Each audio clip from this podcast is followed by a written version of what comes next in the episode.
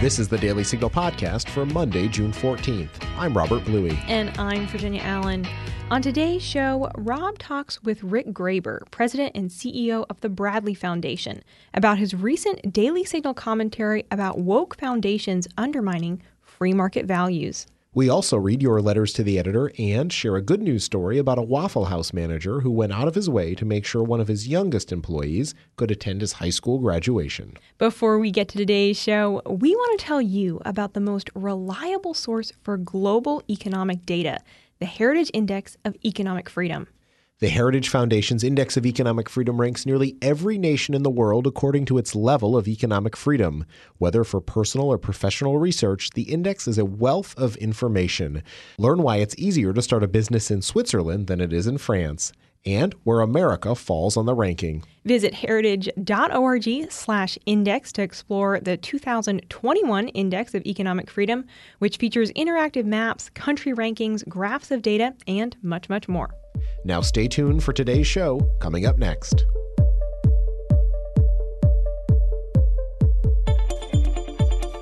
We are joined on the Daily Signal podcast today by Rick Graber. He's the president and CEO of the Bradley Foundation and chairman of the Philanthropy Roundtable. Rick, thanks so much for joining us. Great to be with you, Rob. Great pleasure. Thanks for having me you are a return visitor to the uh, Daily Signal podcast, so we we certainly appreciate that. You bring uh, experience, uh, having worked for Honeywell International. You're a former U.S. ambassador to the Czech Republic, and you've also recently written a piece, which we published at the Daily Signal, about philanthropic wokeism. Tell our listeners what you mean by this term. Well, there's just been an incredible amount of dollars invested by certain foundations in this country. The Ford Foundation, Rockefeller Foundation, Mellon all come to mind in social justice causes, uh, whether it be uh, funding in and around the Black Lives Matter movement, uh, the 1619 Project, and, and so called ESG, environmental social governance, which really is an effort to have our business community, have our corporations uh, behave in a way that's different than it has been pretty much forever.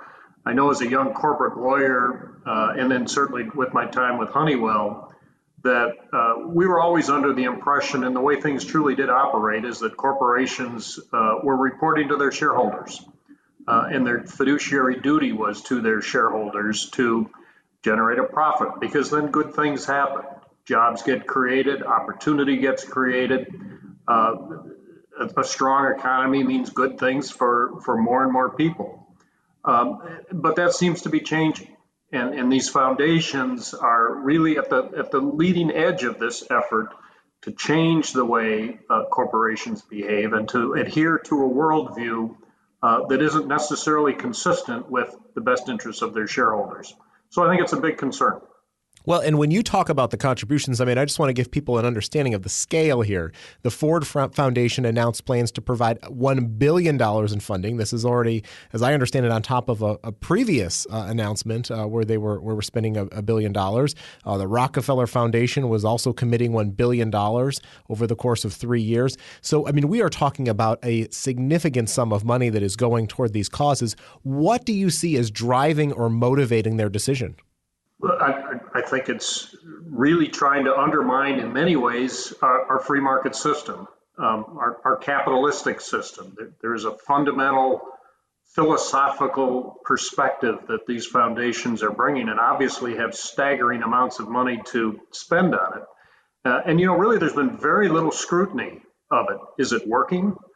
Uh, are, are, are we talking about dramatic changes that, that have happened uh, such that it, it, it, makes sense to change our free market system. Our free market system has has taken billions of people, two billion people since the 1970s uh, out of poverty. Uh, and, and to reverse that and, and to look at the world in a different sort of way just doesn't seem to make sense to to me. And, and it, it's something that uh, we need to push back a, a little harder on. From those of us that believe that free markets and opportunity, really the, the core principles that have made this country the greatest country on earth, the most prosperous country on earth, uh, in, in, an effort to undo that, I think is really tearing up the fabric of the country. And it, it, it, as I said, a massive concern. Well, in, in the piece that you you call it a miracle, frankly, uh, the fact that uh, so many people have been lifted out of poverty and starvation uh, as a result of the free market. You even quote former President Barack Obama in the piece, who who said, "quote uh, We don't dispute that the free market is the greatest producer of wealth in history. It has lifted billions of people out of poverty." So, I mean, here you have a situation where it seems that, and you go through several statistics in the piece where you outline the benefits, and yet it seems the prevailing narrative in in the media from left wing politicians and others is to to really tarnish the reputation of the free market and I'm just wondering, in your role, what are some of the things that we can do to push back on this uh, this really, um, I think, troubling trend that we see across our society? I think those of us that have a different perspective have to speak up. And, and, and, I would include foundations such as ours at the Bradley Foundation, where for 35 years we, we have supported free markets and we have supported our constitutional order and we have uh, focused on a strong civil society. These are the things that have made this country great. There is no evidence whatsoever that any government program or any social justice program has made a difference in this country. And uh, you know, wh- why is the conversation in this country not about uh, education? Why is it not about stronger families, for instance? Uh, and the pandemic has, has really brought this home.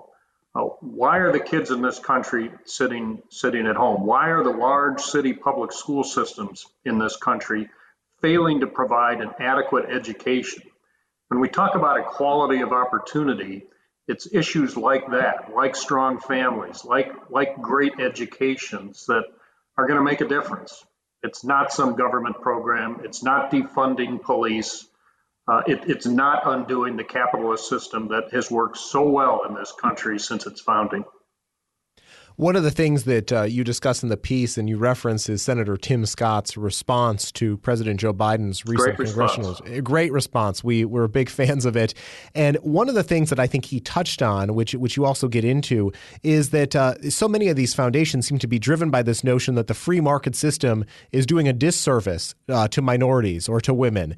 Um, what can you tell us about the free market and the success that uh, that African Americans, um, women, uh, other minority groups may have had uh, over the last, particularly four years of, of, of President Trump's uh, presidency with regard to free market successes.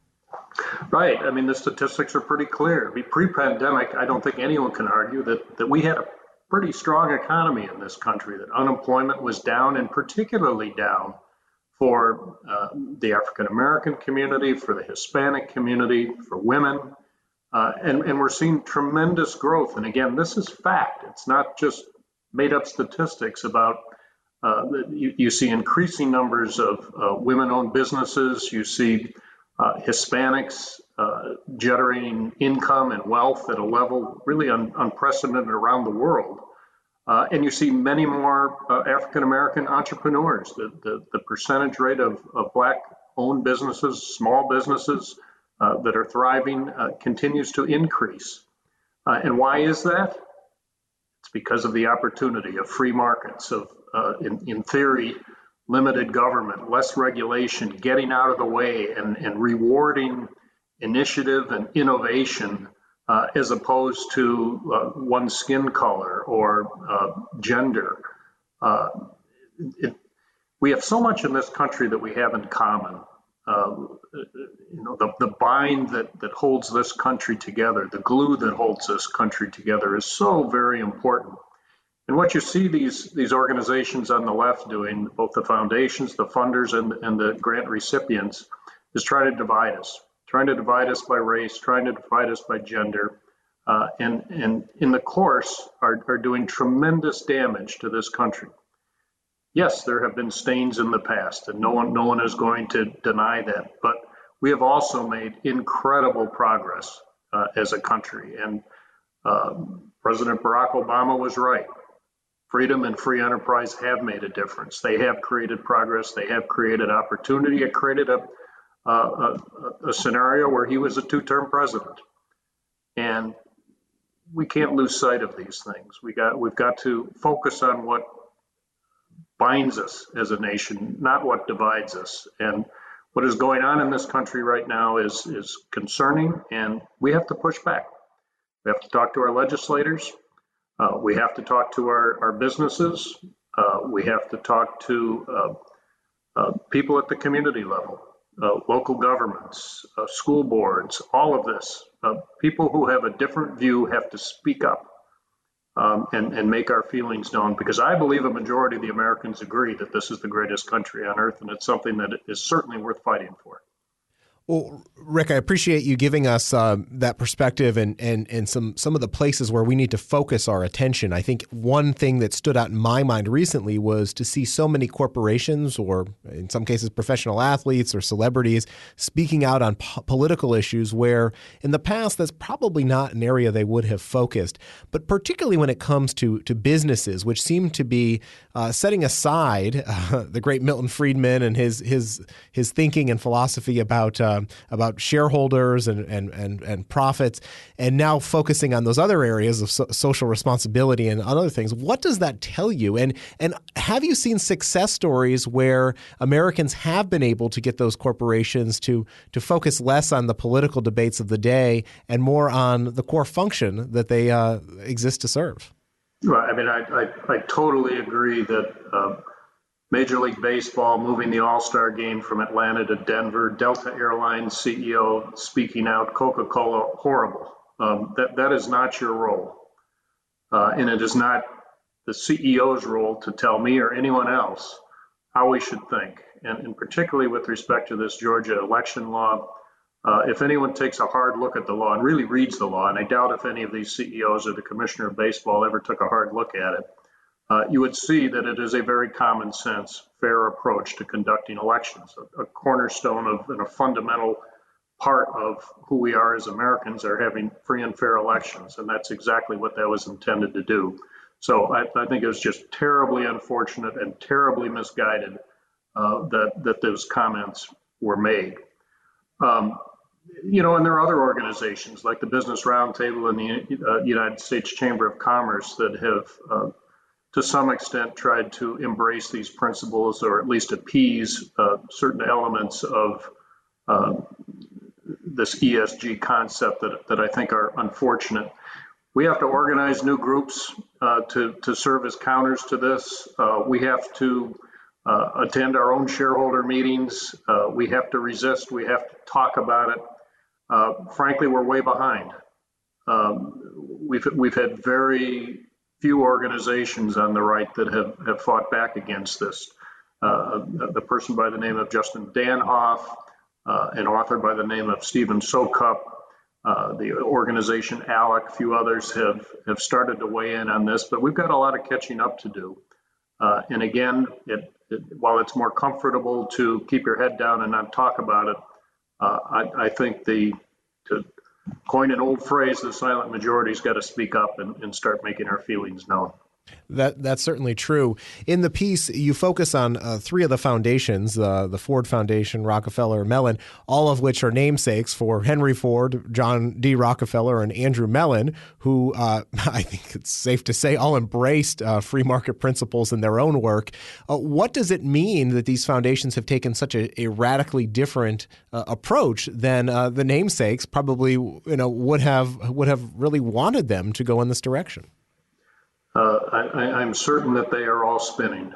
Uh, that this is not what they would have wanted. And in fact, the grandson of uh, Henry Ford resigned from the Ford Foundation board of directors because he, he just did not believe in what we were doing. These, these foundations exist with their massive endowments because of these gentlemen that, that believed in, in free markets, took risks, uh, and, and created just some incredible, incredible companies it's something at the Bradley Foundation that we take very seriously. And we have a similar story of, uh, of two brothers in city of Milwaukee, Lynde and Harry Bradley, who grew up in the early 1900s, built their business in the early 1900s, uh, and believed very strongly in uh, in limited government, in, in as little regulation as possible, in free markets, and a strong civil society. And at the Bradley Foundation, we've tried very hard over um, the years of the foundation's existence to honor donor intent.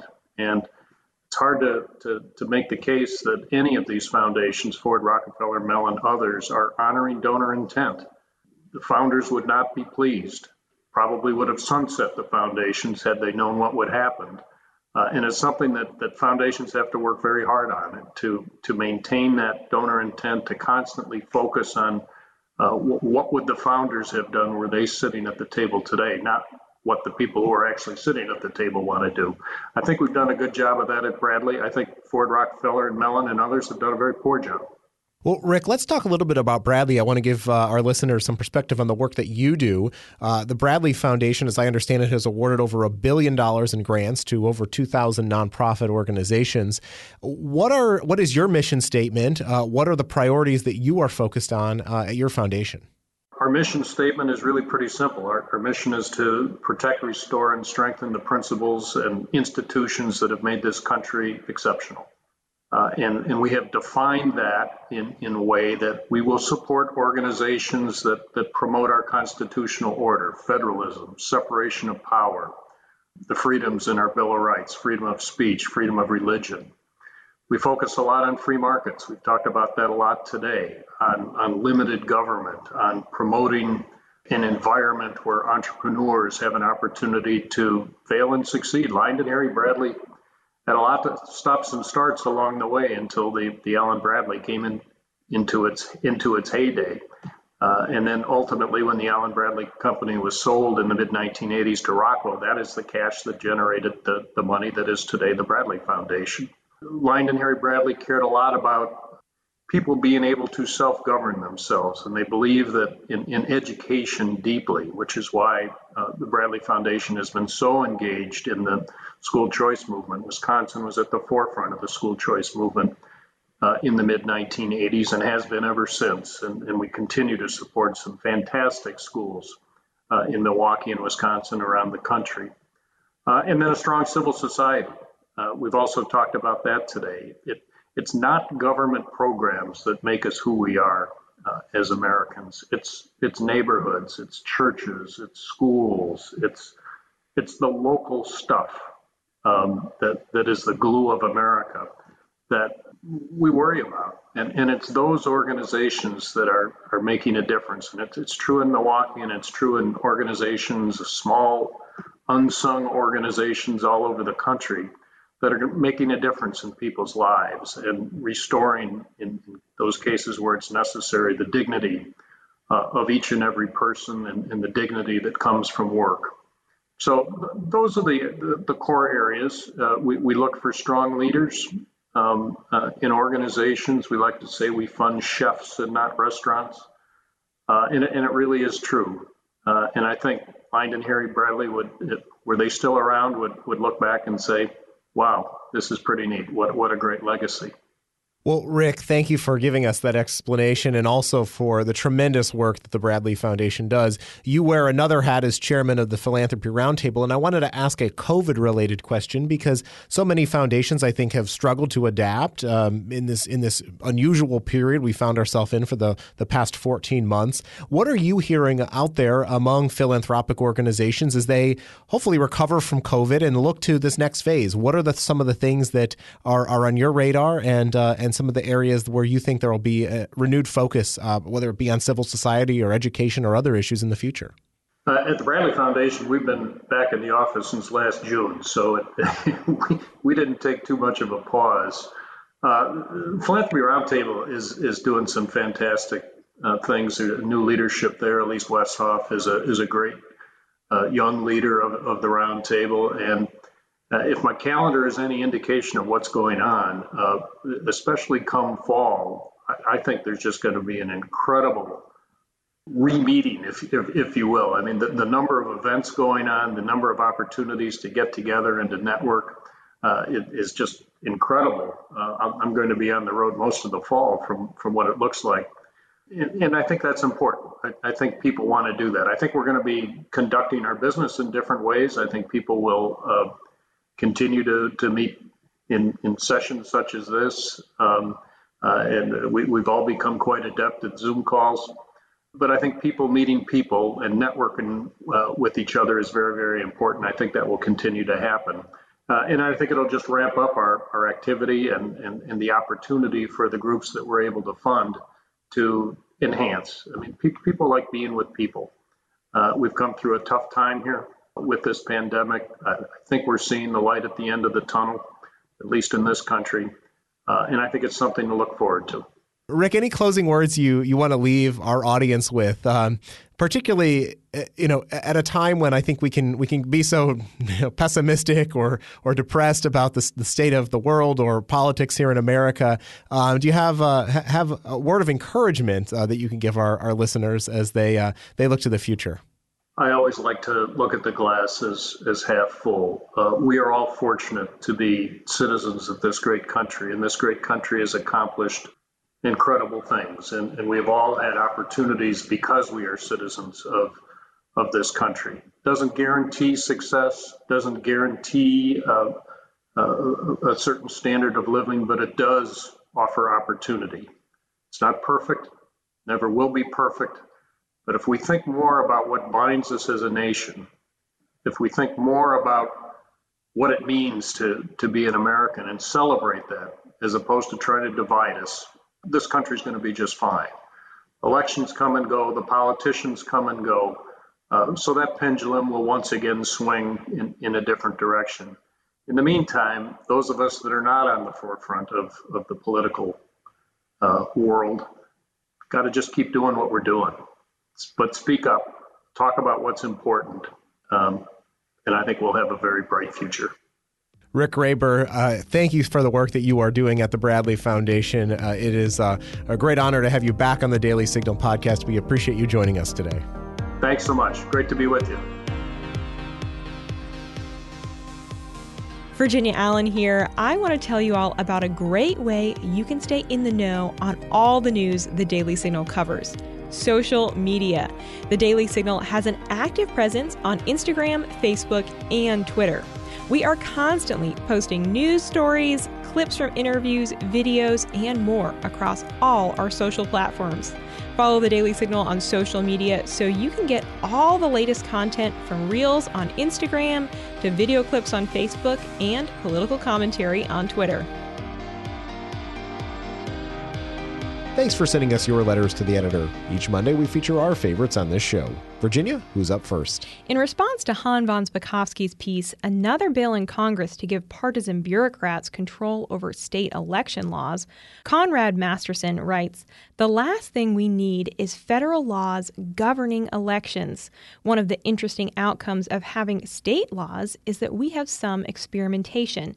That is not to imply that states randomly test various election laws but that they do have different policies that allow other states to see the benefits or drawbacks of alternative election processes.